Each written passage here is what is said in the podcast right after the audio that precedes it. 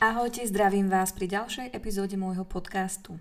Moje meno je Daniela a tieto podcasty pre vás tvorím už niekoľko mesiacov. Toto je 24. časť a som rada, že počet ľudí, ktorí ich počúvajú, je stále vyšší a vyšší. Ďakujem za to hlavne vám, pretože ich zdieľate medzi svojimi priateľmi a na sociálnych sieťach. Teším sa, že si v nich nachádzate niečo, čo sa vám páči, čo vás pobaví a niekedy možno aj poteší. Verím, že sa mi to tak bude dariť aj naďalej a možno aj o čosi lepšie. Tak a teraz sa pohodlne usadte alebo zoberte do rúk žehličku či obujte bežecké tenisky a počúvajte. Pred pár dňami ma jedna veľmi chutná čokoládová značka pozvala na event, ktorý sa niesol v duchu predstavenia nových praliniek s rôznymi príchuťami s podtitulom Umenie vyznať lásku. Keď mi prišla pozvánka, okrem samotných praliniek, na mňa vypadli teda aj konfety a narobili riadny neporiadok. A hlavne ten podtitul, ten bol všade.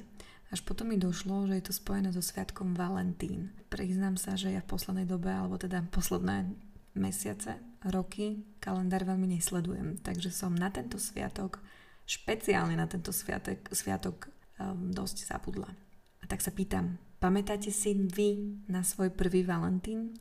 Ja som takýto sviatok zaregistrovala niekedy na strednej škole, tuším, keď sa začali organizovať valentínske plesy. Dovtedy si na takýto sviatok, respektíve deň, ani nepamätám.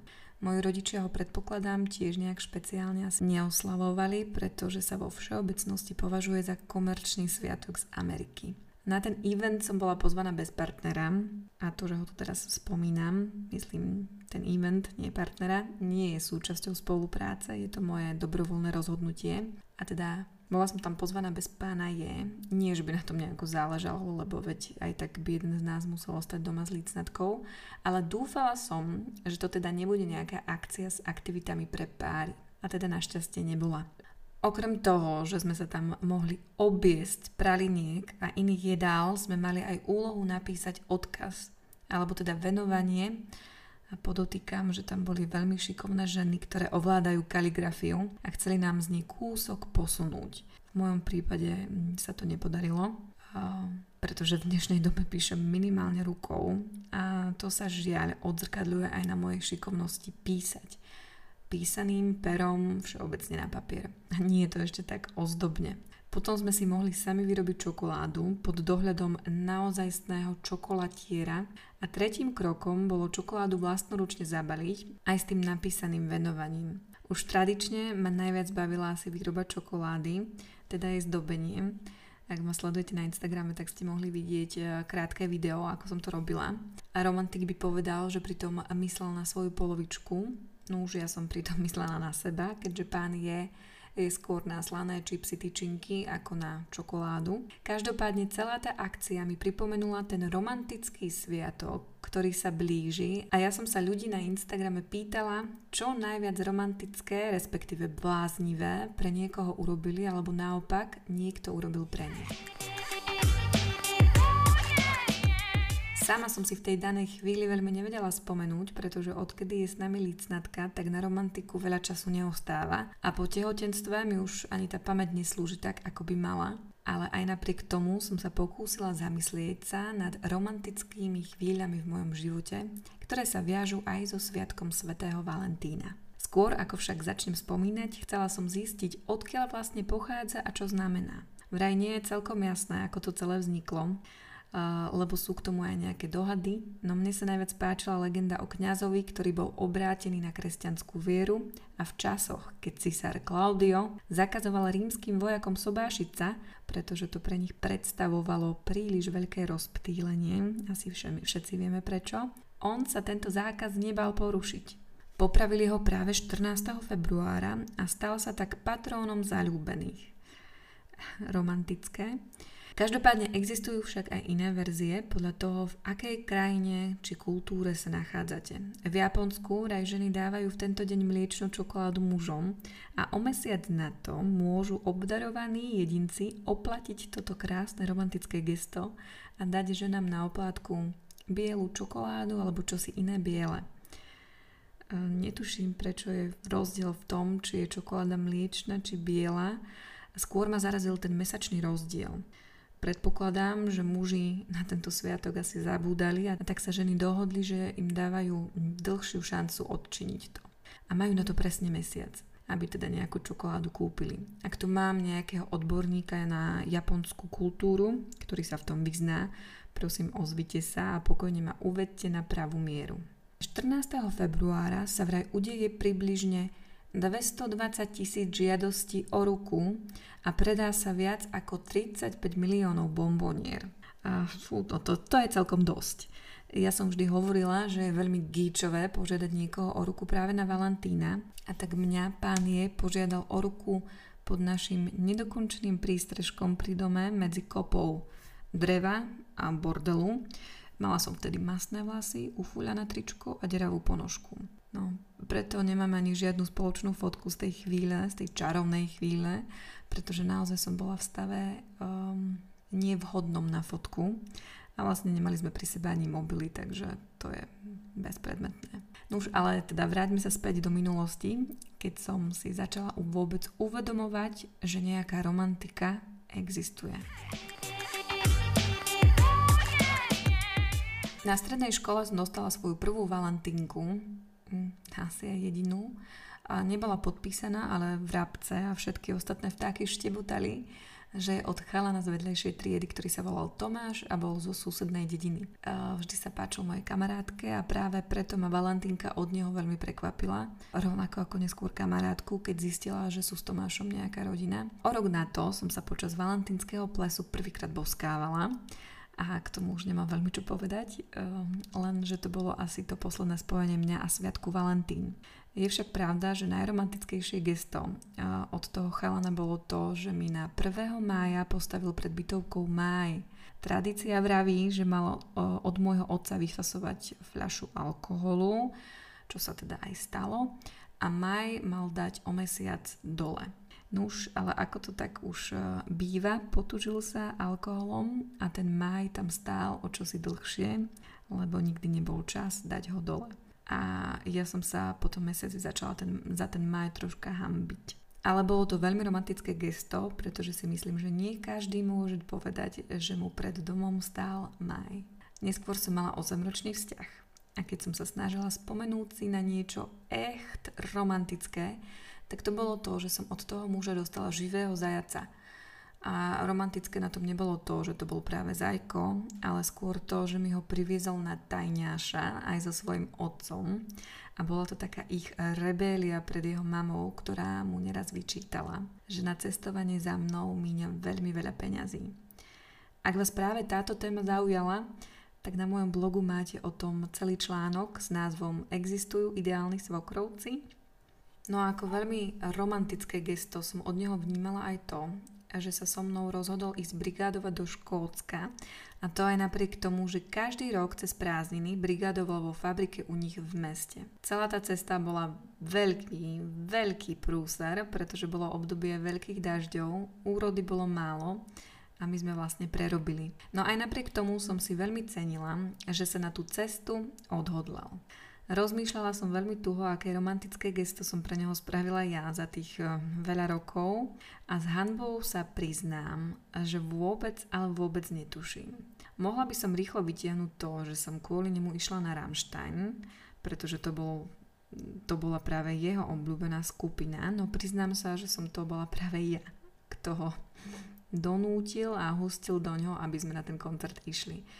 Mne ostáva dúfať, že ho potešilo to, že som ho nakoniec prehovorila a kúpila lístky a že on mal šancu vidieť ich naživo. No a na ďalšie veci si už vážne nespomínam, hambami. Môžem sa však tváriť, že som tak prirodzene romantická, že mi to až nepríde ako niečo výnimočné, čo by som tu mala spomínať. Ak toto náhodou počúvaš, mladý pane, spomeň si na niečo za mňa prosím. Istotne tam niečo bolo, niečo, voľačo, či? A tak nejak plynule radšej prejdeme k môjmu vzťahu s pánom je. Tým rokom medzi týmito dvomi vzťahmi sa radšej venovať nebudem, lebo nemám pocit, že sa práve tam niekde odohralo niečo, čoho by jednej alebo druhej strane mohla padnúť sánka.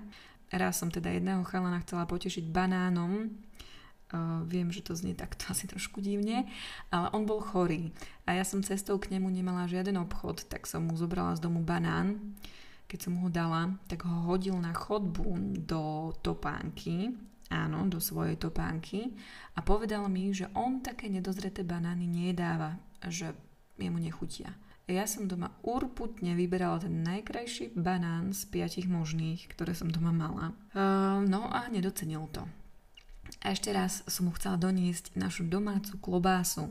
Opatrovala som ju v chladničke niekoľko dní, až kým som neprišla na to, že začala plesnivieť, pretože som ju nevybrala z toho mikrotenového sáčku. A keď som sa mu priznala, a hľadala nejakú takú útechu, tak mi v podstate vynadal, že ako jedna dospelá žena nevie, ako sa uskladňuje klobása. Teraz sa na tom strašne smejem, pretože jediné romantické gesto z jeho strany bolo to, keď mi vo vrecku kabáta doniesol popučené koláče z krstu katarzie. O tom som vám tuším už tiež niekedy hovorila. Avšak vtedy mi nebolo všetko jedno. A veľmi preveľmi som bola zalúbená asi, keď sa na to takto spätne dívam. On uh, evidentne asi až tak uh, nie. Každopádne, pri pánovi je, to už bolo podstatne veselšie a kreatívnejšie, veď aj práve preto sme manželia. Ja osobne považujem za veľmi, veľmi romantické gesto z mojej strany aj to, že keď som odchádzala na niekoľko týždňov služobne do Indie, tak som si v práci povytláčala fotky mojej tváre a pred odchodom ich ponalepovala kade tade po dome. E, nie nejak úplne viditeľne, skôr tak tajne, aby ich nachádzal postupne. Z mojej strany romantické gesto, zo strany pána je to muselo byť tak, že som sa mu pripomínala každú chvíľu, ešte aj pri vyberaní zubnej kevky z poličky. No jednoducho romantička. Všeobecne ma pri ňom veľmi baví ten taký štýl skrývania a hľadania, pretože neraz som mu skrývala sladkosti, ktoré má rád priebežne po dome aby ho z nenazdajky potešili a vyčarili mu úsmev. Uh, pripomínam, že to bolo takéto skrývanie, že nie, že o nich vedel a ja som mu ich skryla, ale teda ja som ich kúpila, skryla a potom som mu povedala, že skús niečo nájsť. A za najviac romantické a bláznivé gesto považujem to, že som sa na jeho 30 rozhodla dávať mu 30 dní pred narodeninami vždy nejaký malý darček. Vždy to bola nejaká drobnosť aj s odkazom alebo indíciou. Priamo na deň D na deň narodenín dostal ten najhlavnejší a najväčší darček. Ak vám práve teraz náhodou skrslo v hlave, že je to super nápad a že by ste to chceli skúsiť tiež, tak vás hneď stopnem. Nemyslíte na to a nie je to dobrý nápad. Plieskala som si hlavu o stenu už po pár dňoch, pretože prvotné nadšenie mi vykrylo darčeky možno, na tak, možno tak na prvých 10 dní Ďalšie dni som už iba látala a plátala, čo mu kúpim, aby som mala splnený, kde tu nejaký deň. Pán je ma potom na moje narodeniny prekvapil podobne. Dal mi ako keby 4 stanovištia, na ktorých boli 4 darčeky. Tie stanovištia asi zniejú teraz trošku divne, ako keby to bol nejaký Spartan, ale momentálne mi nenapadlo lepšie slovo, ospravedlňujem sa. Na to posledné stanovište dal dokonca aj bodku, aby som náhodou neočakávala, že ich bude toľko, koľko som mala vtedy rokov. Tak sa takto originálne poistil. Ja sa snažím teraz spomenúť na nejaké ďalšie výnimočné význania a aby tu nebolo také blbé ticho, ktoré v podcastoch istotne nikto nikdy neocení a ani sem nepatria, tak vám zatiaľ prečítam ako niekto bláznivo a romanticky prekvapil vás. Písali ste mi to na Instagrame a veľmi sa z toho teším, že mi takto pomáhate vytvárať obsah týchto podcastov. Aspoň mám nejaký pocit, že si to tu tak nejak uh, netvorím sama a nerečním sama pre seba. Ďakujem. Boridori mi napísala. Poslal mi poštou zázvor, keď som bola chorá. Prvou triedou. Ja som sa v auguste po dovolenke vrátila chorá jak pes. Navrhol, že zázvor bude dobrý nápad a keďže už u nás v mestečku v auguste čerstvý zázvor nedostať, tak to vymyslel takto. Bolo to zábavné, keď som sa ďalší deň vracala z práce a mala na schodoch bublinkovú obálku. A potom nasledoval o pár dní sirup proti kašľu, utetý v novinovom stánku oproti mojej práci postavil 1. mája v mojom živote, síce na roh susedovho plota, lebo my nemáme, ale bol tam s odkazom v sms že ozdobiť som nestihol. Vymákla ma suseda a kopu iných maličkostí. Tak tento príbeh mi pripomenul, že ja si môžem medzi romantické akty zapísať aj to, ako sa o mňa pán je staral, keď sme ešte spolu oficiálne nechodili, pretože začiatky boli také ošemetné, ale prerobil mi môj byt. Dosť sa na ňom namakal a keď som si raz pri jeho dokončovaní rozrezala prst, tak eh, aj keď mal namierené inám, stočil volant a utekal za mnou, aby ma zachránil. Viem, nie je to práve nejako extra veľká vec, no pre niekoho, kto odpadne aj pri malej kvapke krvi, sa aj toto ráta ako hrdinský čin plný romantiky. Takže Boridori úplne ti rozumiem a ak sa nikto o teba takto stará v chorobe, tak si to ceň a užívaj. A takého chlapa sa drž.